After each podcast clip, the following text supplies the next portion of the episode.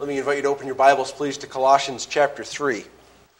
Our study of Colossians has come to a very slow moving place because of the importance of the subject matter rather than scanning over the surface of these essential truths, we have decided to dive in deep and take our time meditating through, considering through vital parts of the Christian life.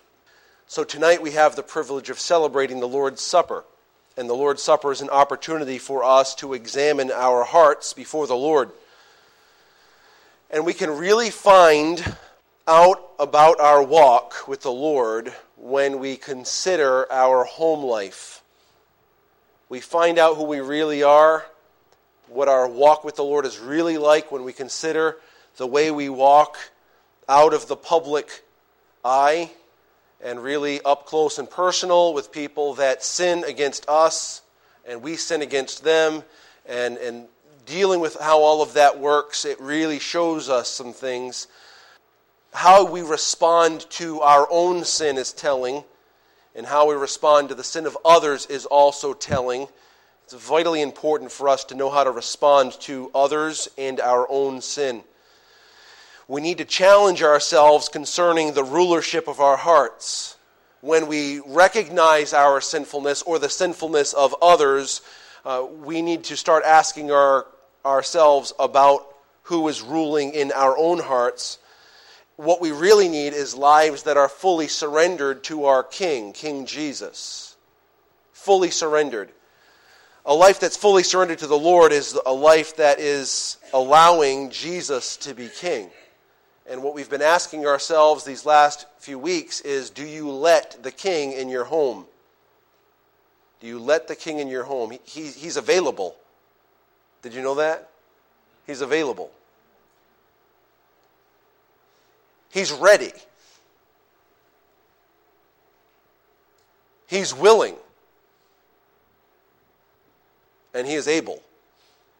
This is the great news that we have as believers is that we are intimately related to the Almighty God. And He has chosen to make His dwelling place with us. He has chosen to occupy us as believers.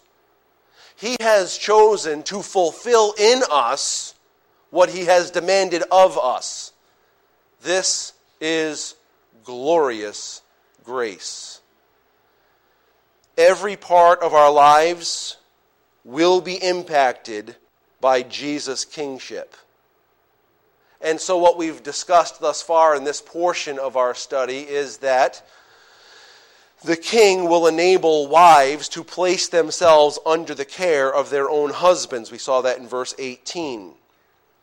And then in verse 19, the king will enable husbands to selflessly love their wives.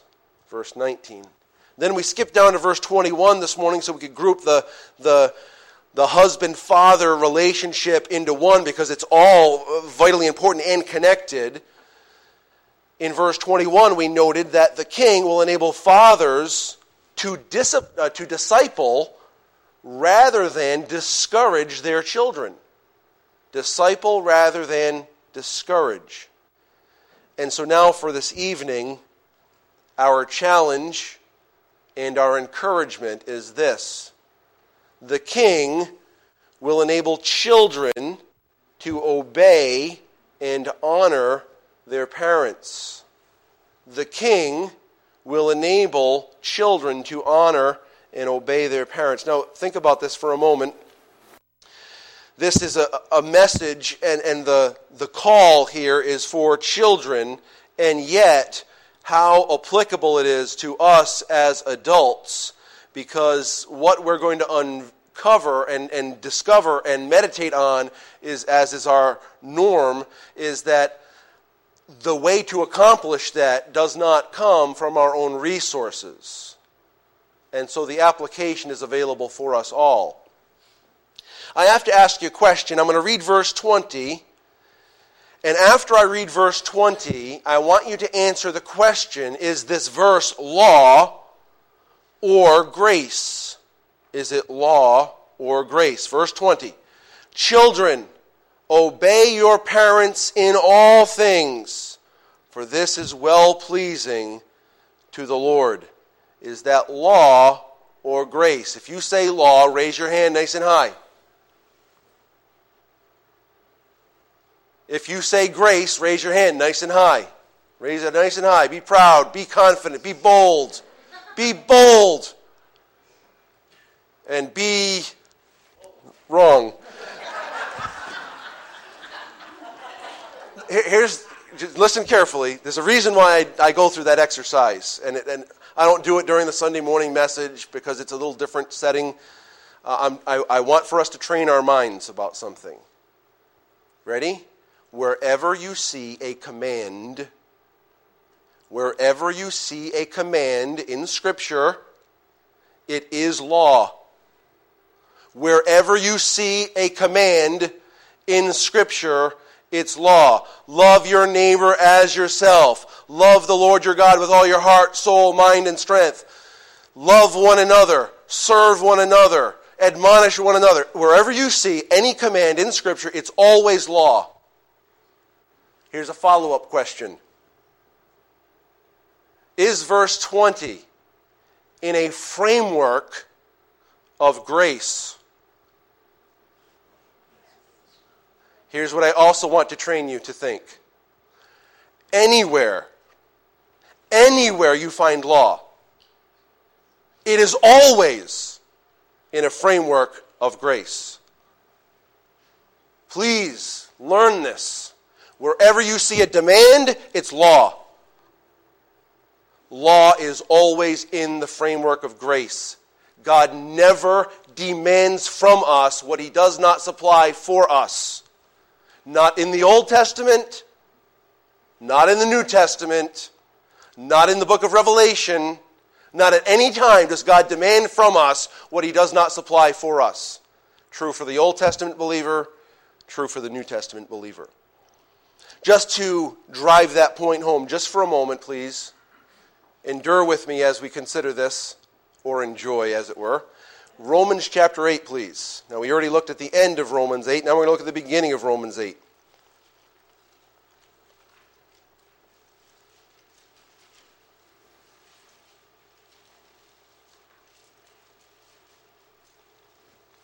So Romans 8 ends with no separation, right? Nothing separates us from the love of God in Christ Jesus. Chapter 8 begins with no condemnation for those who are in Christ Jesus. No condemnation at the beginning, no separation at the end. It's a beautiful, beautiful thing. Verse 1 There is therefore now no condemnation to those who are in Christ Jesus, who do not walk according to the flesh, but according to the Spirit. For the law of the Spirit of life in Christ Jesus has made us free from the law of sin and death. Made us free from the law of sin and death. Does that mean that there is no law that applies to the Christian? No. Keep reading. Verse 3. For what the law could not do, in that it was weak through the flesh, because our flesh is weak, we couldn't fulfill the law God substituted. He did this fulfilling of the law by sending his own Son in the likeness of sinful flesh. On account of sin, he condemned sin in the flesh. Why? Verse 4. That, it's a purpose clause, that the righteous requirement of the law might be fulfilled in us. That it might be fulfilled in us who do not walk according to the flesh but according to the Spirit. So pause there for one moment. What God has done through Jesus is fulfill the law. He has eliminated the death portion of the law. He's removed the curse of the law from us. However, what he also does is he fulfills the law in us.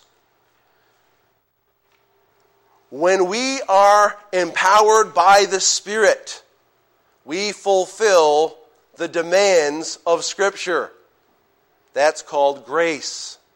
Grace is not so easily defined as God being a very sweet God who simply dismisses our sin.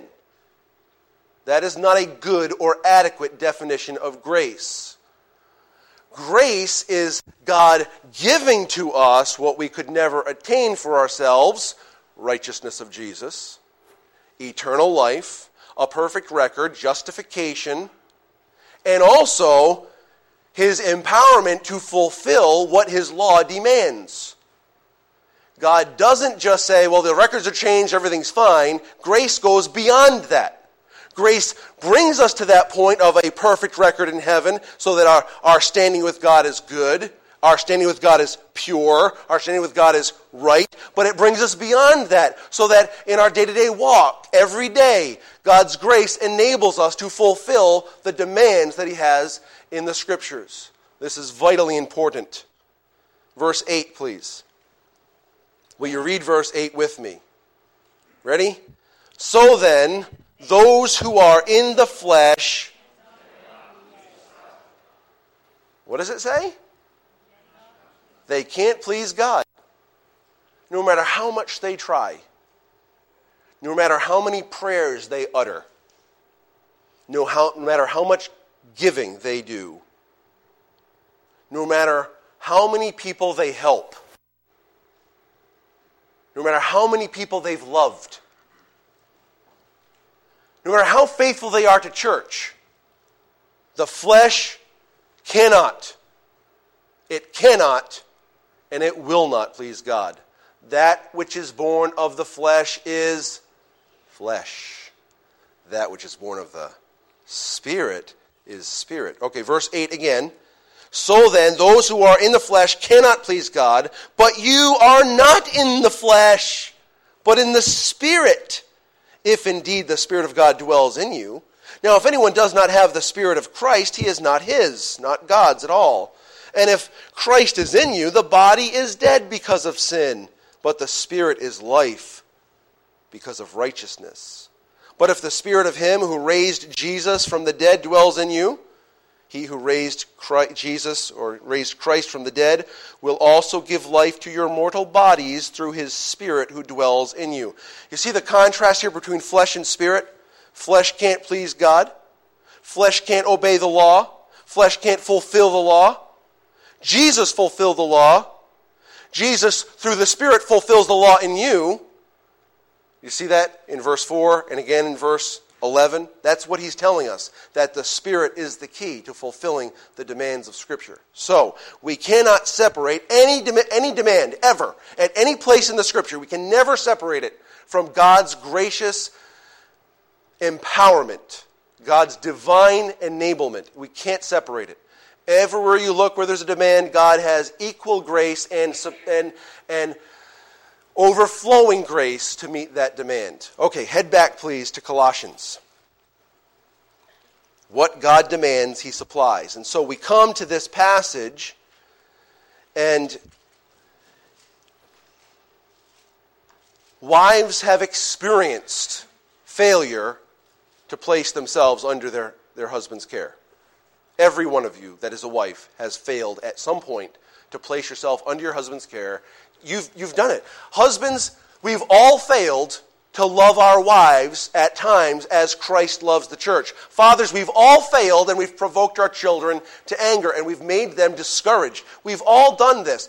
And so we recognize deeply our desperate need for grace that God would enable us to fulfill these roles. And then we come to verse 20 and we think we can spank it out of them.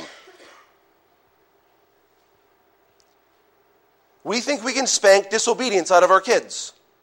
And we can, we can talk to them enough to, to teach them that they, you, you know, you must obey. You're a child and I'm your father. You must do what I tell you. And we think, this is sufficient. And I'm, I'm telling you tonight, not that you're not aware of it, but I'm telling you that's not sufficient. I'm not saying that there's something wrong with spanking. In fact, the Bible calls for it. He who spares the rod spoils the child. That, that's true, but that doesn't save them, nor does it sanctify them.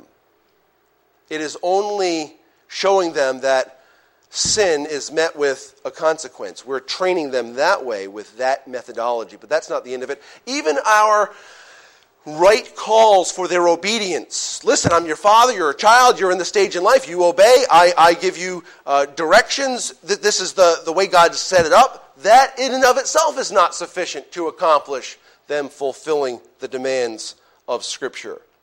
The context here, as it has been for all of these other uh, relationships in the home, is first in verses 1 through 4, we must have a mind that's set on our Savior.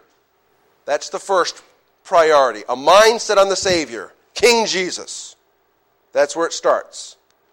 Because our mind is set on the Savior, in verses 5 through 9, we have some attitudes and actions that must be put to death. They must be mortified. Put off the old man. Because the old man only grows in corruption, it never grows spiritually, ever. You will never redeem your flesh, it is corrupt through and through. So we put off the old man. Then in verses 10 through 14, we're told to put on the new man. This is, this is necessary. I'm just going to pause for a second, head back to that old man just for a second. Because I, I think there's a, there's a couple statements I just want to make, just for your own consideration. We might strike some things from the record from henceforth and forevermore. You ready? The phrase, I just felt it was right. Let's just strike that one from the record. Because your feelings, they're not a really good barometer for truth. I just felt it was right. I, you know, I, I, I was just listening to my heart. Ready? You ready for this one? I'm going to do this nice, up close and personal. The Bible says, the heart of man is deceitful above all things and desperately wicked. Don't listen to your heart. Now, you laugh, but I can't tell you how many times people have used that one with me. And I can't tell you how many times I've told them that same thing. You listen to your heart, and you are going to do the wrong thing almost every time. Instead, we need to put our feelings, our desires, our heart, so to speak, to death, and we need the new man to direct our steps.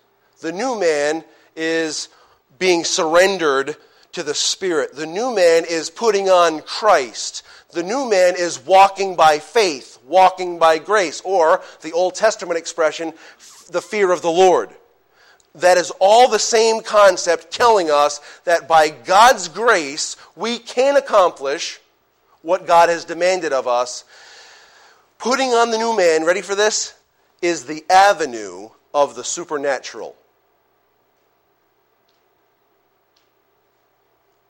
Don't think of love, joy, peace, long suffering, gentleness, goodness, goodness, meekness, I think I skipped one. Thank you. Faith, meekness, temperance. Don't look at those as things that we can really um, come to really understand and know and then uh, somehow put into practice. That's flesh. In fact, it's so problematic for us to have this deep understanding of all of those terms that we have learned how to do it that we might just find ourselves acting in love, in acting in joy, in acting in peace, and acting in long suffering. And, and it might seem really, really nice because they're good things. But if they are derived from you, they're natural and flesh. So, what we need is to put off the old man and to put on the new man. And from the vast, inexhaustible resources of God, true love and true joy and true peace, true gentleness, etc., real forbearance, real forgiveness, real love. They'll all come from Him because that's out of His resources. So God tells us to, to put on the new man. Then in verses 15 through 17, a willingness to allow King Jesus to rule our lives. And what that looks like is in verse 15, we allow his peace to umpire in our hearts. This is the right way to go, that's the wrong way to go. This is a strike, that's a ball. That's an out, this one's safe. Umpire. He tells us the rules. We allow Jesus and his peace to rule in us. It results in thanksgiving toward God at the end of verse 15. Look at verse 16. When we're willing to allow King Jesus to rule our heart, we also must have a life filled with His Word. That's how it happens. Let the Word of Christ dwell in you richly. Let the Word of Christ dwell in you abundantly, is the concept, in its abundance. You know, listen, I heard someone say this, so it's not original with me. I wish that it were because it's really funny. Dr. Jim Berg told us at the couples retreat a few years back you can't rely on the daily crumb for your sustenance. Now, what he's not saying is that it's crummy. What he's saying is, is it's not enough. It's like you can't sustain yourself on, you know, a scripture blurb at the top and then a little story. It's not enough. It Maybe a nice supplement, might be something you can enjoy, it's all good, but it's not enough. We need the Word of God in abundance. And the outflow of that, it, you know what it looks like? It results in edifying others. Look at the end of verse uh, 16. It says, In all wisdom, teaching and admonishing one another. In psalms and hymns and spiritual songs, singing with grace in your hearts to the Lord. And so that's the results of, of a life that's filled with the Word, a, a life that is ruled by the peace of Christ. And you know what another result is? When Jesus is our King, when He is actively ruling our lives as King, our words and deeds reflect Him. Look at verse 17. And whatever you do in word or deed, do all in the name of the Lord Jesus, giving thanks to God the Father. What does it say? Through Him.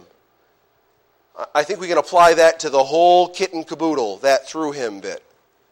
Without me, you can do how much? Nothing. Can we get it through our heads? Can, can we just really allow that truth to permeate our being that nothing, not one thing that I do is good spiritually if it is not produced by my King? His name is Jesus. And so we come to our passage in verses 18 through 21. We've already talked about wives and husbands and fathers. And he introduces us to verse 20 Children, obey your parents in all things, for this is well pleasing to the Lord. Now, this is a serious, serious subject. It's so serious that right in the middle of God telling us that his uh, righteousness is revealed from heaven, remember, against all unrighteousness, his, his truth is revealed from heaven against all unrighteousness and sin, he starts to, to, to list that whole downward spiral of sinfulness, right smack dab in the middle of it is disobedience to parents. He lumps disobedience to parents in with sexual sin, with lying, with unthankfulness, He's telling us that this is as serious as serious can be. So, this is, this is important information. So, what I want for us to do now, we, we see verse 20. It's easy enough that you could memorize it all in one spot. Children, obey your parents in the Lord. Why? What will it do? For this is well pleasing to the Lord. So keep that in your mind and head over to Ephesians 6 for the parallel passage.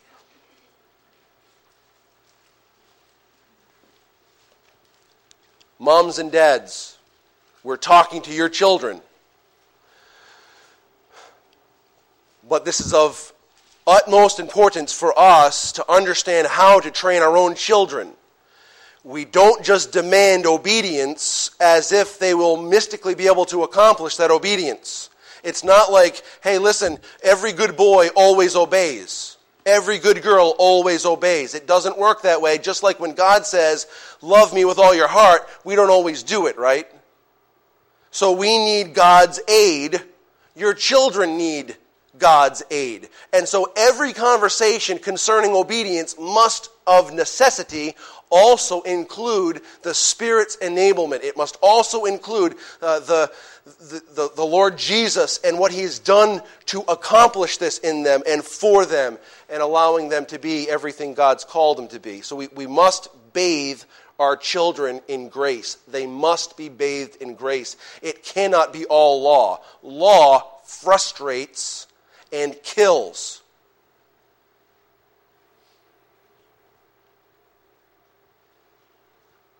Have you seen have you seen people that have been under law?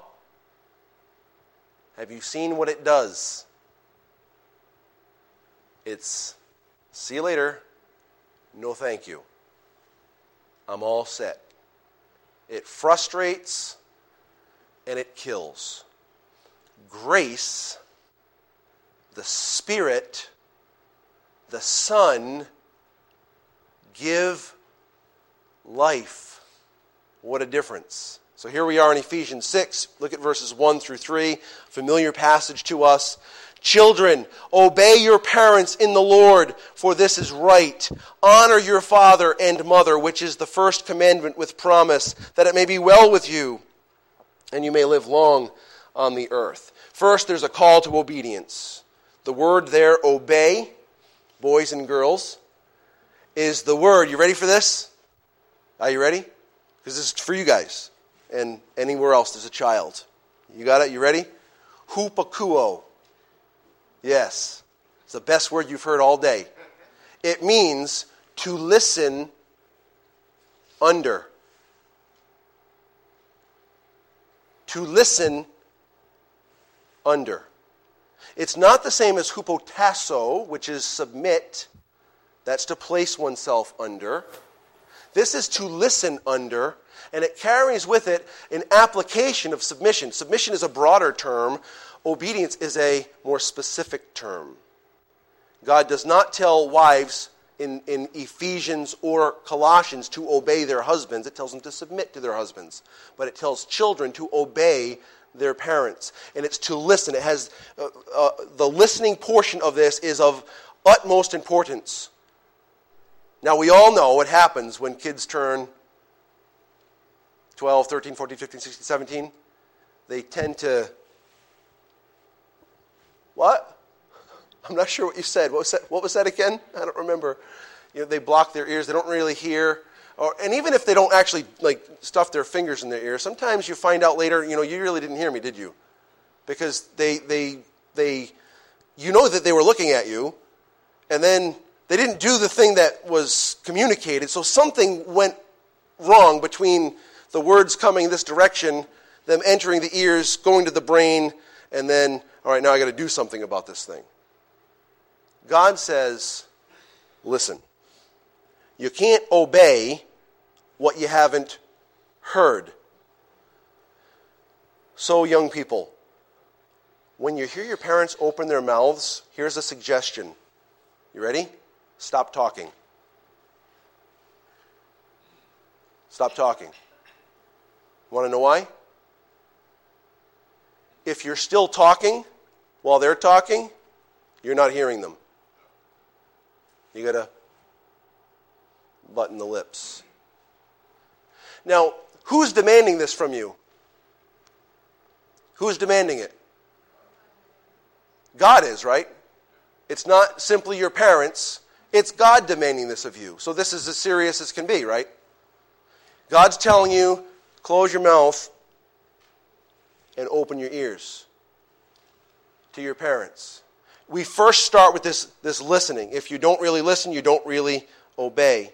Obedience to your parents is a direct reflection, young people, of your relationship with the Lord. You can't say, I love God at the same time you disobey or dishonor your parents. You can't say it. Now, you can say it, but you know, saying it doesn't make it true. At the same time, when you recognize that you are not obeying, you can know you are not walking with the Lord. So there is there, there's this tension that we all face in various walks of life, whether you're a, a, a wife, a husband, a father, or a child. When we recognize that I'm not fulfilling my function, I'm not fulfilling the role that God has for me, I'm not fulfilling the demand that God has for me, I can immediately connect it to the real problem. This is a surface problem. My not loving my wife, my not um, bringing my children up in the nurture and admonition of the Lord, my not obeying my parents. This is a surface problem. The heart problem is this my relationship with God is out of order. I am not fully, I am not at all filled with the Spirit. Instead, I'm filled with the flesh. Because you see, you can only be filled with one or the other. You're either fully filled with your flesh or you're fully filled with the Spirit. There's never a half half thing.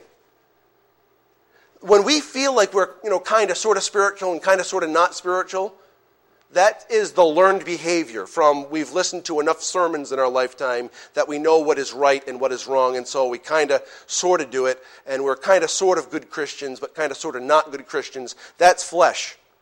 Supernatural is all. All. When you are right with God, when you are walking in the power of the Spirit, your obedience is full obedience. It's, it's obedience that is fulfilling the task when the task was assigned with the right attitude. It's not like, well, I did what you told me. That's not godly obedience. That's fleshly obedience. Now, I'm not saying that fleshly obedience is like a, a, bad thing. Obedience is good. We're happy that someone obeyed. But when there's a, a fleshly obedience, we know it's not stemming from their relationship with the Lord. It's stemming with their, maybe they don't like the consequences of not obeying. So we have good behavior modification going on. So the kid, ch- children know what they should do, and so they do that thing. And again, we're, we're not displeased with that, but that's not our goal children, teens, young people, our goal is not simply to have you do what we tell you to do because it makes us feel better about ourselves or because the thing is done. Our goal for you is that you'd walk with God, and the outflow of your walk with God would be a real demonstration of obedience in action, in the time that the action was supposed to be done, and in the attitude, which brings us, will bring us to honoring in just a moment. If you're struggling in this area, and I, I submit, there's not a child in this room or a teenager in this room that doesn't struggle with it because we all struggle with all of our roles. Right? Anyone in here do, got these things figured out and you feel like I'm just walking on cloud nine all the time? See, your parents just admitted it. All the adults here, this pastor admits that I am not always uh, functioning on, on on spirit all the time. Uh, any elder in here want to raise your hand? You're not functioning fully on the spirit all the time. We admit it. You can admit it too. You can admit it. The reason that you struggle with obedience from time to time is because your relationship with God is not in its supernatural state, meaning you've put off the old man and put on the new at the time that you were struggling with the disobedience. I want to drive the point home, and I've been driving it home week after week. Trying to fulfill this demand, children, trying to fulfill this man, demand without the Spirit will lead to frustration, disappointment, failure, and likely, if that's the way you keep going at it, it will, it will bring you to the point of saying, I give up. I give up. I can't do this this is not the way for me. However, there's hope. The hope is when you recognize yourself as violating the Scripture, when you recognize that you are not fulfilling or meeting the demand that is there, you'll recognize and you'll point back to, okay, this is because I'm not walking in the power of the Spirit. So, what you'll do is you'll say, Dear Father, I'm frustrated with my parents. I'm frustrated with this demand. I'm frustrated with the situation. My desires aren't in line with your desires. Forgive me. Please fill me with your spirit that I might fulfill by your grace what God what you want me to do. It, it's you know you you don't use my words. You've got to you've got to talk to God. That's what talking to God is about. It's what prayer is about, is talking to Him. So you use your words, but somehow convey that same idea when you recognize your disobedience. And what will happen is instead of you trying to, to will yourself to obedience, you'll find He will will you to obedience and do in you that obedience, fulfill that obedience in you. This is what it says in Philippians chapter 2, verses, verse 13. For it is God who works in you both to will and to do of his good pleasure. And children, teens, I'm calling you children. I know some of you aren't really children, children, but you're still in, your, in a household. So I'm going to call you children because that's what the passage is calling you. When the passage says, Obey your parents in the Lord, for this is pleasing to the Lord. That was what our passage in Colossians says. It pleases the Lord.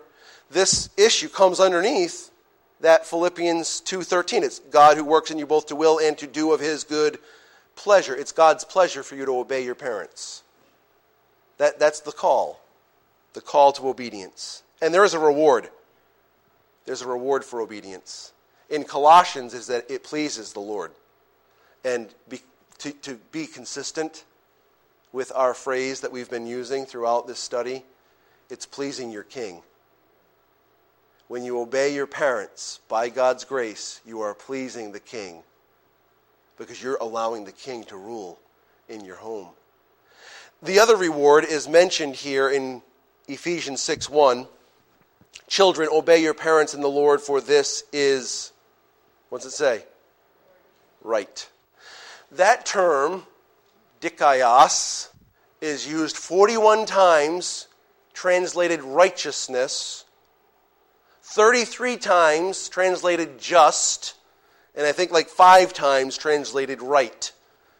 So I'm going to go with the majority here and use righteousness. Children, obey your parents in the Lord, for this is righteousness. This is righteousness. Now, how did Abraham attain righteousness? Because he was obedient? No. Abraham believed God, and it was accounted to him, accredited to him for righteousness. And that same faith that God granted to Abraham, God has granted to you as a believer in Jesus Christ.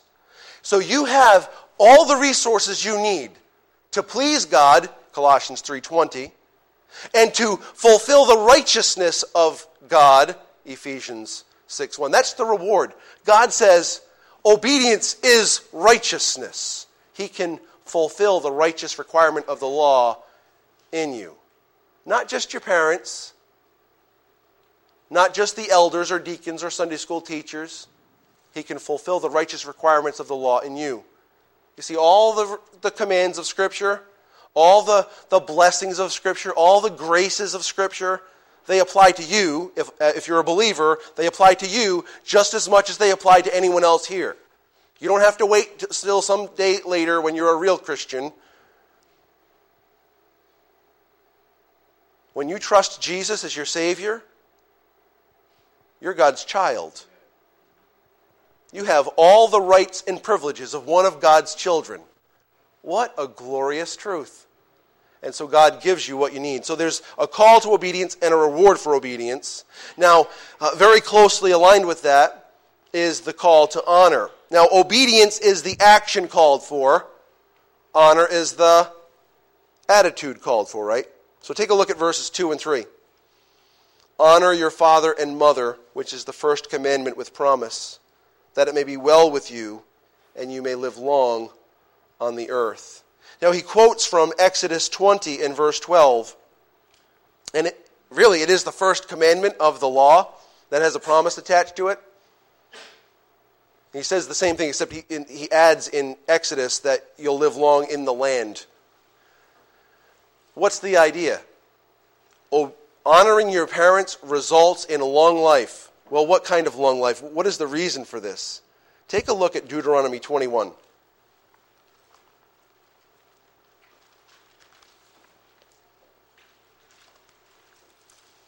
Now, when we talk about honor, we're talking about treating as precious or considering worthy of honor.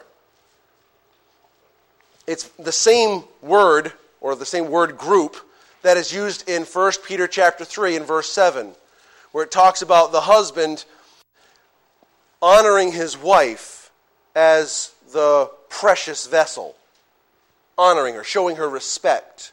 Well, the same concept is now attributed to children toward their parents, toward mom and dad. Honor your mother and your father. Have a respect or a high view of your mother and father. Let me just say this. If you find yourself struggling to have a high view of your mother and father,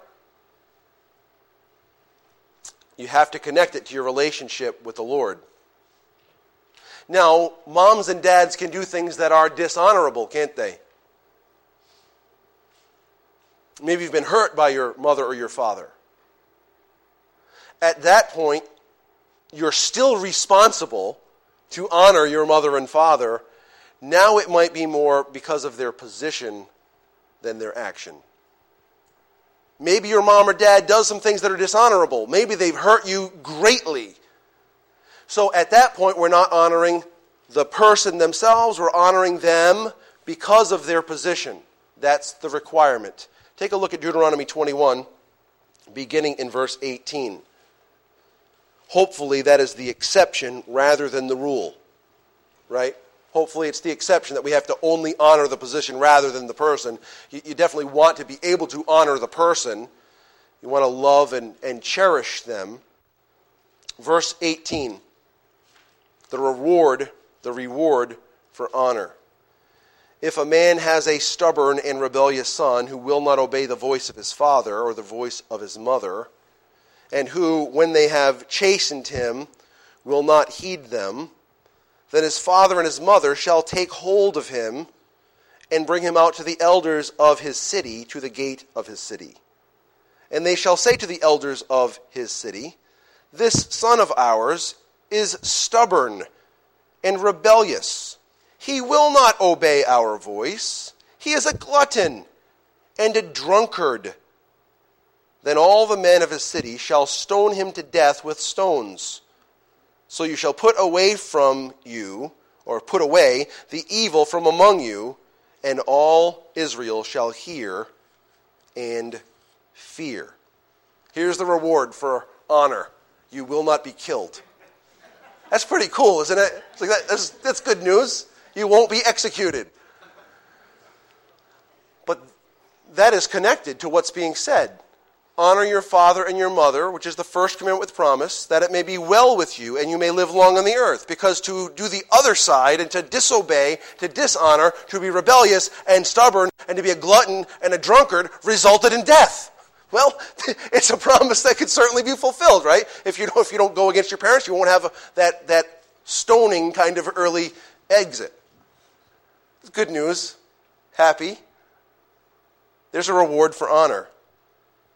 Listen, those of you who are still under your parents' roof, it's essential that you see your obedience to your parents in light of your relationship to God. It cannot be separated, it cannot be distinct, uh, distinguished. You cannot believe that you're walking with the Lord while disobeying or dishonoring your parents.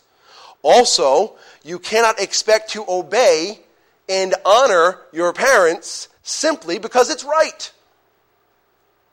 Or simply because you want to you will struggle if you're only doing it because it's right and because you want to. It's connected to your relationship because we know that the heart of man is deceitful above all things and desperately wicked. We know that in order to fulfill the demands of this passage, Colossians 3:20 or Ephesians chapter 6, we must put off our own desires and be filled with God's desires. We must be filled with the Spirit.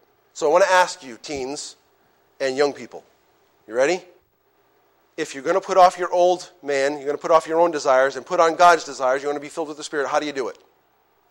Parents, I recommend a discussion with your children, teens or lower, if they know what it means to be filled with the Spirit and how that takes place. And I might ask you, and I'm not asking for a verbal on this, do you know how? Listen, if we don't know how to be filled with the Spirit, we may as well pack it in. Seriously, you got, you got nothing. You've got nothing as a believer if you don't know how to be filled with the Spirit. I think it's probably the, the most dominant theme of my preaching. We have to learn to die to ourselves. And it's not going to happen just by sheer willpower. Because your willpower, you want more chocolate ice cream and you want more pizza, or maybe you like vegetables. Whatever the case, you want more of it. It's not sheer willpower. It must be part of your prayer life. Dear God, help me to die to myself. Help me to put to death these desires that I have. Help me to stop being rebellious. Help me to stop being proud. Help me to stop being uh, covetous. Help me to stop being lustful. Help me to stop being. We need to, to ask God to put to death our sinful affections. It's, it's only a work from Him. We can't do it ourselves. Put off the old man, it's a work of God. And so we beg God to, to allow our old man to die so that we can put on the new man. Dear God, fill me with your spirit. How about that one? Isn't that easy to say?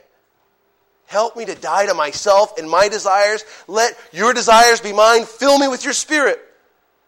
I wonder, friends, do you think that's a prayer God will answer? Is that a prayer in accordance with God's will? He will answer that prayer without a doubt. We have to be at the point of willingness to say, God, I don't want me. I want you. Remember what I said this morning, and I think I've said it tonight? God offers you Himself. He offers you Himself. He, he doesn't just put a bunch of words on a page and say, hey, now go and do this. We'd be so frustrated. He says, I'll give you myself. I'll do it. Let me do it in you. But we have to be to the point where we say, Dear God, I don't want me. I want you. The question is, are we willing to do that? That's for a mom, that's for a dad, that's for a husband, that's for a wife, it's for a child. It's for us. It's for all of us. This is why it's such a pertinent discussion about, around the Lord's table. Because this is real life. If the king does not impact my day to day life in my home, there's something wrong. The king changes everything. You look at the Gospels. Everywhere that Jesus went, there was a response. There was either an embracing or there was a ready to stone him or go the other direction. There was either love or hate. There was no mixture, no middle, middle ground. Wherever God goes, wherever Christ is, we have to respond. And if Jesus is king in our homes, it will impact every relationship we will. We will meet the demands of Scripture because the righteous requirement of the law is fulfilled in us, us, who walk not after the flesh, that's my will, but after the Spirit, that's God's will. Oh, thank you, Lord. Everything I need, everything I need with nothing lacking. Let's pray together. Father, as we consider the celebration of the Lord's table after considering your place in our lives and in our homes. We ask that you would help us to be thankful that you've provided grace that is more than abundant and more than adequate to meet your demands. You've provided with us everything we need that we might have homes that reflect you and the gospel. Help us that we would die to ourselves, that we would put off the old man, and by your grace, put on the new man who has already been created by you in true righteousness, in true holiness, and in increasing knowledge. Thank you. Thank you for these things. Help us that we would examine ourselves while remembering our Savior and then proclaim the death of our Savior until he comes back. We pray this in Jesus' name. Amen.